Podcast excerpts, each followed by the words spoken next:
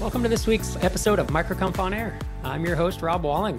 Every other Wednesday at 1 p.m. Eastern, 10 a.m. Pacific, we live stream for 30 minutes, and I cover topics related to building and growing ambitious SaaS startups that bring us freedom and purpose and allow us to maintain healthy relationships. This week, we're trying a few new things. I think this is the first time we've ever live streamed on Twitter. So I'm curious to see how that pans out. As always, we are on YouTube and Facebook, but this week we'll be on Twitter. The other thing we're trying, it's a format we're testing out. We've been doing uh, MicroConf on air since March of 2020. So that's more than a year and a half at this point. And we have mostly done interviews.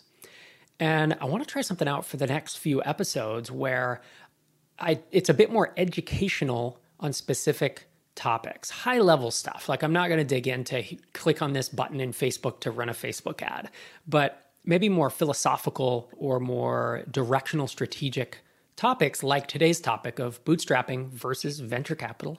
What's the right move? I might sometimes bring in outside experts to interview or have a back and forth conversation about it. Some of these topics might be a little 101. They might be introductory stuff for folks who are new to the community. And obviously, some are going to be deeper dives. Today's topic, I think, is going to be both. I think there'll be aspects of it at the start as I'm talking through bootstrapping and venture capital, maybe giving background and definitions on those that you might think this is a bit one on one. But as I dig in to really the differences and how you think about them and how I would think about them and which path to go down, that should hopefully feel more like a deeper dive into a thought process that maybe you yourself has gone through. And I should note that today is not just going to be bootstrapping versus venture capital, but I also want to talk about other options. There's debt, there's this indie funding that has started in the past few years. And I'll put some of those thoughts out at the end. So if you have questions as I'm rolling through this, I'd love it if you would post them in the MicroConf on air channel in MicroConf Connect. That's at microconfconnect.com if you're not already a member. We are, I believe, we're north of 2,500 founders and aspiring SaaS founders in MicroConf Connect. It's a great community. We moderate it, and there's a lot of positivity, and there's a lot of really deep conversations going on there. So, microconfconnect.com if you're not part of that. Obviously, if you drop questions into uh, the chat of whatever platform you're watching this on, producer Xander is, of course, monitoring those and and pulling them in. There's a chance I might keep the questions to the end. We'll just see how it goes. Um, I do have an outline that I'm going through because I didn't want, I can talk about this stuff off the cuff for literally 20 minutes. I'm a podcaster for crying out loud. But I wanted to outline it and structure thoughts. And so, depending on when questions come in, may cover them all at the end. I also have a special announcement, a sneak peek announcement. If you stick around till the very end, um, you'll get a first look at something that that no one else uh, is seeing right now. So hopefully that's enough of a teaser to keep you around. All right. So the topic I'm covering today is bootstrapping versus venture capital. What's the right move? And for those in this community, that the right move is that it depends, right? It depends on your circumstances, depends on your goals. So, first thing I'm going to do is talk about bootstrapping. What is it? I'm guessing most folks watching this know what it is, but it's using your own funds. It can often be called self funding, although I would say there's a little bit of a nuance even with self funding and bootstrapping. But it's you maintaining complete control of your company. And it's the simplest structure. If you don't take outside debt or outside investment, you're bootstrapping. And it's how most businesses, not just tech businesses, because you know, I'm going to focus more on SaaS and startups and high growth, but just most businesses are started this way dry cleaners, bookstores, the car wash down the street. And frankly, it's how most businesses should be funded.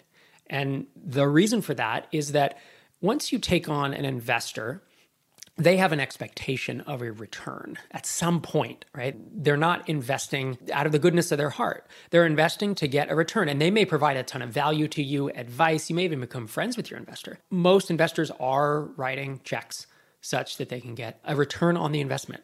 And with bootstrap businesses, that implies that at some point you either have to pull profits out of the business or you have to sell that business for what do they call a liquidity event. You sell it for uh, a chunk of cash, and then that would go to the founders and the investors. But bootstrapping really is the default. And frankly, I think bootstrapping should be the default. I have this expression where I say venture capital can and should fund 1% of tech businesses And bootstrapping and tiny seed are it's the paths for the other 99%. That's how I think of tiny seed is funding for the other 99%. That's bootstrapping. Simple, complete control using your own funds. We talk about venture capital. Now, you probably know high level that venture capital is cash, right? It's venture cash. It's money that venture capitalists raise from wealthy individuals or institutions. And they do it to invest in specifically high risk, high growth companies. Venture capital, it's not considered venture capital if someone raises a fund and uh, buys a bunch of real estate or invests in a bunch of car washes. That can still be a thing, but at that point, it's usually called well, real estate might be a real estate investment trust, or buying car washes or buying businesses is usually referred to as private equity, which is a less risky model. So the idea with venture capital is that it's high risk and high growth, and they want you to put the pedal to the metal and to go big or to go home. Examples of venture capital firms you've probably heard of or may have heard of, most of them up until even the past 10 to 15 years were located in uh, the Bay Area, the Silicon Valley, as they call it. And there were some in New York as well. But it's it, venture capitalists are, they tend to be in these larger cities where there are both founders there are and investors and wealthy individuals. Some examples of those include Sequoia Capital, Andreessen Horowitz, Bessemer Venture Partners. Those are just three. There are literally hundreds of venture capital firms. And technically, I think I, I, I don't refer to Tiny Seed as this.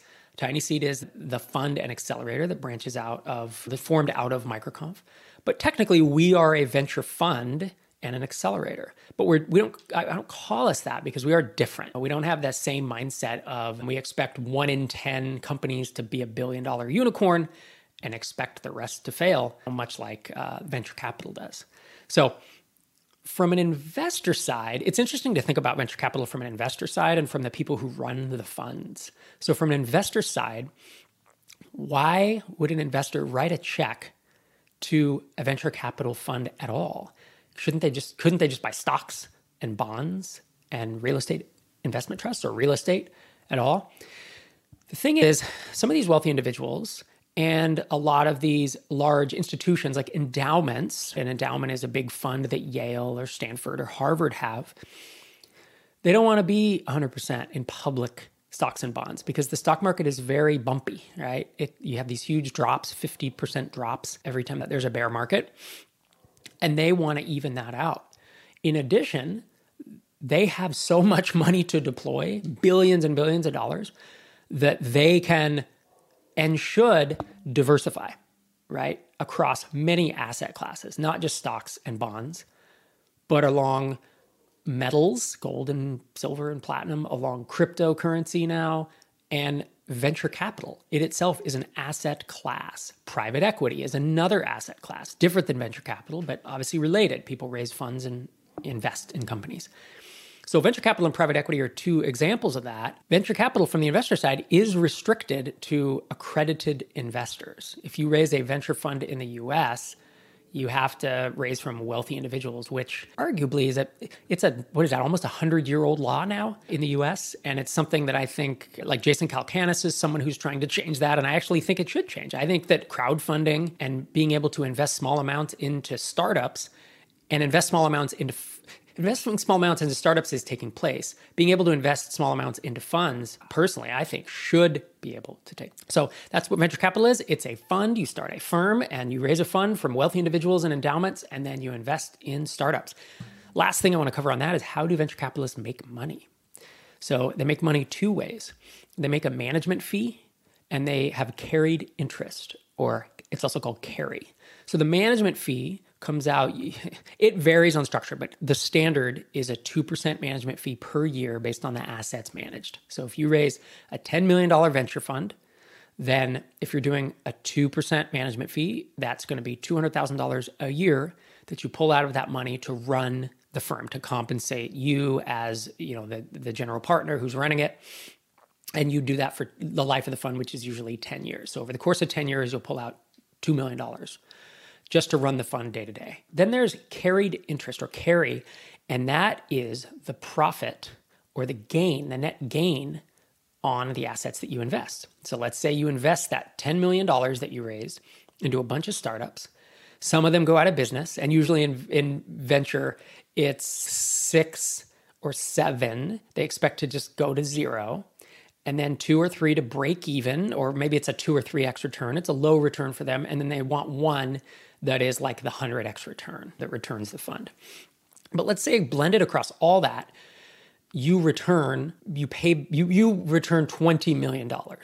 Okay.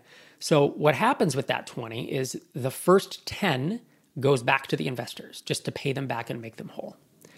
Of the second 10 million that you made across the companies, you get, as the venture capitalist, the firm, you get 20%. That's your carry or your carried interest. So you would take $2 million and then you give the 8 million remaining back to the investors. So that's the gist. Now, there are other structures. There are smaller funds often take higher management fees or they front load their management fees. And I've heard of carry being stepped up that if you return more than 2x the fund back or 3x the fund, then it goes up to 25%. There's all you know deviations of it, but the standard, if you just go Google it, right, is 2 and 20. And so that's how venture capitalists are. You know what bootstrapping is, what venture capital is. The question is bootstrapping versus venture capital, what's the right move? I'm actually going to add to that question. And I'm going to say there's bootstrapping. I'm going to say there's venture capital. Then there's this other kind of funding that I think loosely I'll call indie funding. And this is raising places like Tiny Seed or angel investors who don't expect nine of the 10 to necessarily fail. And, and so that's another type of funding I'll cover at the end. And then there's debt, right? There's revenue based financing that is available specifically to SaaS companies. Once you hit about 15,000 a month, 15 or, or 20,000 a month, then you have the option of pulling some revenue based financing, which, which can be interesting. As a reminder, if you have questions in the chat, feel free to, to put them in. Okay.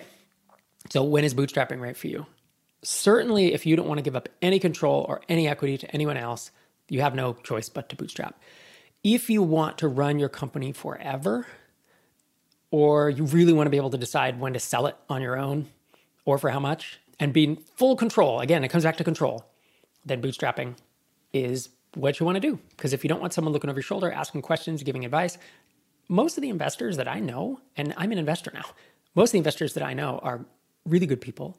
They give good advice.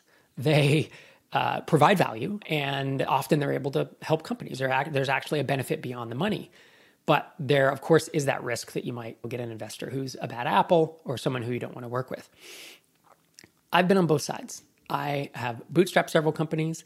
Then I sold to a funded company. So I saw what $38 million in venture capital could buy. And now I've started Tiny Seed, where we've raised I mean, we're approaching, yeah, we're north of $31 million, uh, you know, under management that we can invest. So I've seen both sides of it. And I will say unequivocally that bootstrapping is harder, that raising funding makes things easier. It can make things a little more complicated, but it makes things easier. So that's where I'm today back in the day, I don't know, I had great little lifestyle businesses. There's no reason to raise money if you're going to build a business to a few hundred thousand dollars in revenue. There's no one, I don't know of any investors who want to invest in businesses that are that small. Bootstrapping is great if you do want to build that great lifestyle business. Venture capital. If you want to raise venture capital, you're going to get on that, that track. We call it the venture track. That's if you want to go to the moon, in essence. You want to build that billion dollar unicorn or bust. Because VCs, they are motivated to have, they're trying to find that one out of 10 that goes to 100x. And so it isn't in their benefit to find companies that can two, three, four X. Usually that's not on the radar. That's an abysmal failure. Okay. Now it is different with indie funding like Tiny Seed. We love those base hits. But the goal of venture capitalists to find startups that can become billion or $10 billion companies or that effectively just go out of business. It's go big or go home is the mentality there. When you raise money, when you raise venture, you're going to hire fast. They're going to want you to burn money. The game is to burn money and to raise new funding every 18 months at a higher valuation. You will have a board of directors, you'll have board meetings. So, this is where it gets more complicated. It can be easier because you have all this money to do stuff, but the complexity creeps in. Venture capitalists, sometimes, and I would say often, are able to block a sale of your company, and especially at low valuation. So it's that thing of they want you to go big. If you raise venture at a five or 10 million or 20 million dollar valuation, and then someone comes in, and even if you still own 80%, 90% of the company, and someone says, I want to pay you $40 million for this company, usually a venture capitalist does not want you to do that. Even though you'll have a great outcome, they don't want you to do that because they want you to go to that that billion dollar valuation because it's it's a failure to sell less than that. So keep that in mind as as you're thinking about it. In addition, venture capital funds are have a 10 year duration. And so they want their companies to sell or to go public to provide liquidity within 10 years. Usually, that's the that's the rule, and usually it's five to seven. A lot of things start to happen. Companies start to sell and go public. That's the trade off I, I think about. Is that I do think that raising money is easier. It's you can hire more support. You can move faster. It can be more interesting and more fun, but it's also more complex, and it comes with some expectations. I, you know, I used to say it comes with strings attached, but I don't even think they're strings. It's not like they're hidden. That implies that they're hidden. It just comes with some expectations lastly, I'll touch on this indie funding, which it, you know is the in between bootstrapping and, and venture funding. This is like t- what Tiny Seed is. And it's if you can find a group of angels who don't necessarily need that unicorn outcome, the billion dollar, $10 billion outcome, and have all the expectations I just outlined, that they maybe you just want to raise one round of 250,000 or 500,000 to make it easier to get to escape velocity and then you want to become a profitable company or you want to grow to the point where you sell for 20 million. That is, these are the types of things that some angels and tiny seed will do.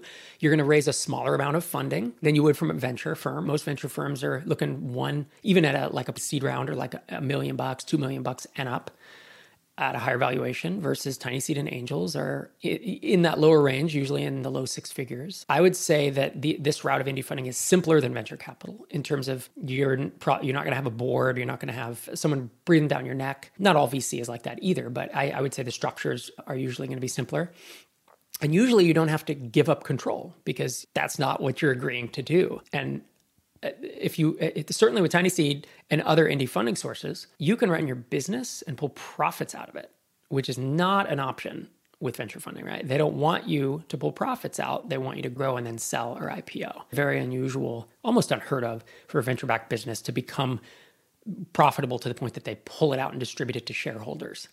So that's the third option. And that's something that I've seen emerging over the past, really, it's been over 10, nine or 10 years uh, and I started writing some angel investment checks myself and then realized that, that there were more companies that really wanted to go that third route than anything else. Or, or, there were more companies than I had money to fund, is really what it became. And that was why we decided to raise that, that tiny seed fund. Lastly, there is debt, and revenue based financing is super interesting. And then I do see there's a couple questions that I'll get to.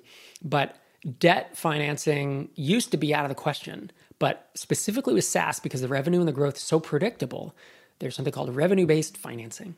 And usually, like I said, it's about when you hit 15 grand, 20 grand a month, you can start finding some providers who who can do that. There's there's several out there. There's like SaaS Capital, Lighter Capital, Bigfoot Capital, Pipe.com is a new and interesting one. And what I've heard, I have not done debt myself, but we have funded some companies who've done it. And I think you can borrow about four times your MRR that's a low end. Uh, maybe that's the max. It's like four to six times your MRR, and then they take a certain percentage of your top line revenue for two or three years, and that that's usually five to ten percent, depending on the amount borrowed and the term of the loan. And then they make back whatever it is two or three times their money, and it's pretty predictable. And that's it. And the nice part about that, if you decide to do it, is you don't have to give up. you don't have to give up equity, right? It's uh, non-dilute funding, so it's another option to think about. Have some great questions coming in. First one is from Jason Polara from YouTube. He says, Does it have to be bootstrapping versus venture capital? The more I work on my SaaS, it seems like bootstrapping is increasingly the required first step before you can get other forms of funding. That's a great question, actually. So obviously, it doesn't have to be one versus the other. I think I've just on this 20 minutes here, I've shown four different options. But to your point, is bootstrapping always what you have to do in the early days? Because you can't go to, usually, you can't go to angels or venture capital and say, I have an idea, fund me. That was 25 years ago. That doesn't happen anymore for the most part. The only time that happens is if you're a proven founder, you've had an exit or a bunch of venture capitalists and they, they are willing to invest in you to be able to you just have you have something more than I did when I started out. You have a network or you have the right people and I think most of us don't do that. So the answer to that is yeah, most people do have to bootstrap in the early days. And then the question is do you continue bootstrapping or do you then consider raising, you know, venture indie funding or debt to do it, to keep growing? There is an there's a fifth one and it's self-funding which is something that i did with drip. I had a prior startup called hittail that was throwing off 20 to 30 thousand dollars a month. And that is what i used to fund drip. I was like my own angel investor. And that is different than bootstrapping because bootstrapping i think is when you really have almost no money. But self-funding i spent 150 to 200000 dollars on drip before we were profitable. So that's not I don't know. It's not that I'm cutting hairs and I'm not, or splitting hairs and I'm not religious about, you know, this topic of bootstrapping and what it was defined as or whatever. But I do think there's a subtle difference between having zero dollars, which I started many startups with zero dollars. Some worked, some didn't. And then I started several that, or I started Drip with self funding, and, and that was an easier road. It would be great if you're enjoying this video, if you'd like the video and subscribe. YouTube.com slash microconf if you're not already on YouTube. Um, but subscribe and smash that subscribe button. That's the phrase I was looking for. That's what my kids always say. But the, yeah, that'd be great. We put out content like this every couple weeks. And as I said, it's an experiment for this one, but we're going to pick just a bunch of topics and, and run through them. Question from Hunter What's the typical compensation for funds like Tiny Seed or indie funding for the angel investors? That's good. So, angel investors will they don't get any management fee. So if you raise 250, 300,000, 400,000 dollars, angel investors just put a pool of money into your company and they are investing directly in you. So they just own a portion of your company. They own a few percentage points of equity, right? So it's let's say you raise $300,000 from angel investors at a $3 million valuation. They would own together 10 of your company. And if they depending on, let's say it was one angel investor that did that for simplicity, then if you pulled a dividend out at some point, you would get 90 and they would get 10%. Or if you sold the company, then they should get 10% and you would get 90. It's just pro rata based on equity. Um, same thing with Tiny Seed. Like we buy equity in your company. You, our standard range is 10 to 12% and that is for a single founder it's 120,000 for two founders it's 180 and for three it's 220,000 and we own that percentage and then we share pro, pro rata is the phrase but whatever percentage of a company we own then if you pull dividends out or you get a salary you can take up to a quarter million dollars in salary that that isn't impacted by the dividends. Then if you pull a dividend out or you sell tiny seed much like angel investors would still be compensated. And of course tiny seed is a fund so to run the accelerator, we have staff, we're hiring a program manager in Europe right now, for example, then that's where we are actually taking money out of the funds that the investors gave us, the management fees, in order to fund the employees to compensate myself, my co founder, and such. So, good question from Jason. He says In the VC world, if you raise and become a failure, so if you're a startup that raises and fails, so you go to zero or you're 2x, how do you start another company and raise money again? It sounds like you'll have burned your one chance as a unicorn. That's a, such a good question. What's interesting is founders who go to zero, if they've often had the battle scars and they've learned so much that they're actually better the next time. And you can have folks, especially if you maintain a good relationship with your investors. I've had folks who I've been angel invested in who either go to zero or just return my money after six years, or they return 50% of my money because they failed but I will back them again because I know that they didn't fail on purpose. And I know it wasn't because of incompetence. It was because of market forces or the whatever. There were other reasons uh, about it. And they have relationships now with a bunch of angel investors. Now, there are some founders that I've invested in that I'm going to be honest that I won't invest in again. And but it's not because they've failed, it's because of how they failed. Because I watched them not focus on the right things and make questionable decisions and not not questionable ethically, but just decisions that weren't good for the for growing the startup. All right, we're coming up on time, but I have two more questions I'd love to cover. Mike Q says that example where you mentioned about a VC, a venture capitalist blocking a smaller exit of $40 million, can the owner force the issue if at some point there is something a bit larger? Like using that example, what happens at 80 million? It's not black and white. I, am going to be honest. I think it. De- I think it depends on how long you've been in business. If the venture capitalist, if you're still growing fast, a venture firm is going to want you to keep growing. If you flatlined and you're a zombie in their portfolio and and you're just flailing at $10 million or 15 million and it's been years and the fund's getting later and they've already returned most of the fund or whatever, then there's flexibility. There's no one size fits all answer. But in general, if you talk, especially the big venture firms I named earlier, they don't want these eight figure exits. And in fact, a nine figure exit, they're raising funds that are literally billions of dollars large. And they want to find an investment that will return the fund, produces that amount, like an Uber or Facebook or a Google. That's the general, I'm, I'm generalizing here, but most firms, that's the goal. That's how they get really big funds versus someone who raises a smaller fund, I think has more flexibility. Last question before we wrap today. These are good questions. Thank, thanks for asking them. Jason says Does age play a part in an angel or a firm's decision in investing in a founder? When you see funds like YC, the popular image seems to be the fresh out of college MIT grad. Yeah, Harvard as well, Yale. I think Y Combinator has specifically targeted, I mean, originally started targeting like grad students because Paul Graham was big in that scene. And they were located in Boston at the time. And I think that's why there are the traditional one is the 20 somethings what I'll, I'll, say that venture capital, I have seen data that suggested that like more funding goes to people in their, I think it was 30s and 40 because of the maturity and perhaps the experience and wins they've had under their belt. But I can't unequivocally quote a source, but I remember seeing that. I will say that in the microconf community, tens of thousands of people strong, we definitely steer more towards that. There, there are a lot of folks in their early 20s, but it's the bulk is in that it's late 20s, 30s, 40s. And we tend to be bootstrapped, mostly bootstrapped. And we do, it, it, does tend to be people who are a little more mature in their career, a little deeper into it, and have more skill sets built up to be able to grow startups. So I, I have to imagine the question of does age play a part in a firm's decision? I have to imagine it does, but I will say that certain you'll talk to certain venture capitalists and they say i invest based on the founder i make a bet on the founder and they have something in their mind of what the founder should be. And so I don't know if that venture capitalist thinks age is a part of that equation. Some may not. I do know that, like when people ask me, how do you make decisions at Tiny Seed? It's three P's, right? It's the people. So it's the founding team.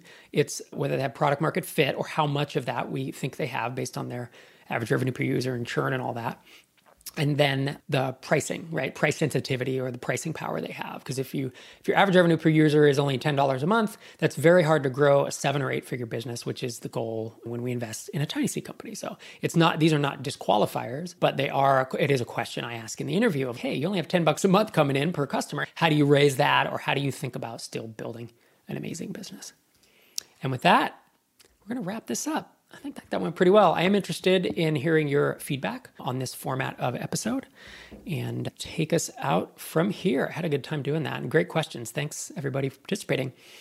If you want to learn more about designing a bootstrapped business, check out the video uh, in the description of this video. So it's called Designing the Ideal Bootstrap Business by Jason Cohen. It was given at MicroConf several years ago. If you're ready to take the leap into building a bootstrap business, uh, check out the playlist Building Your First Bootstrap SaaS, the Ultimate Crash Course. And that's compiled from talks from the MicroConf stage. Thank you so much to Hey and Stripe.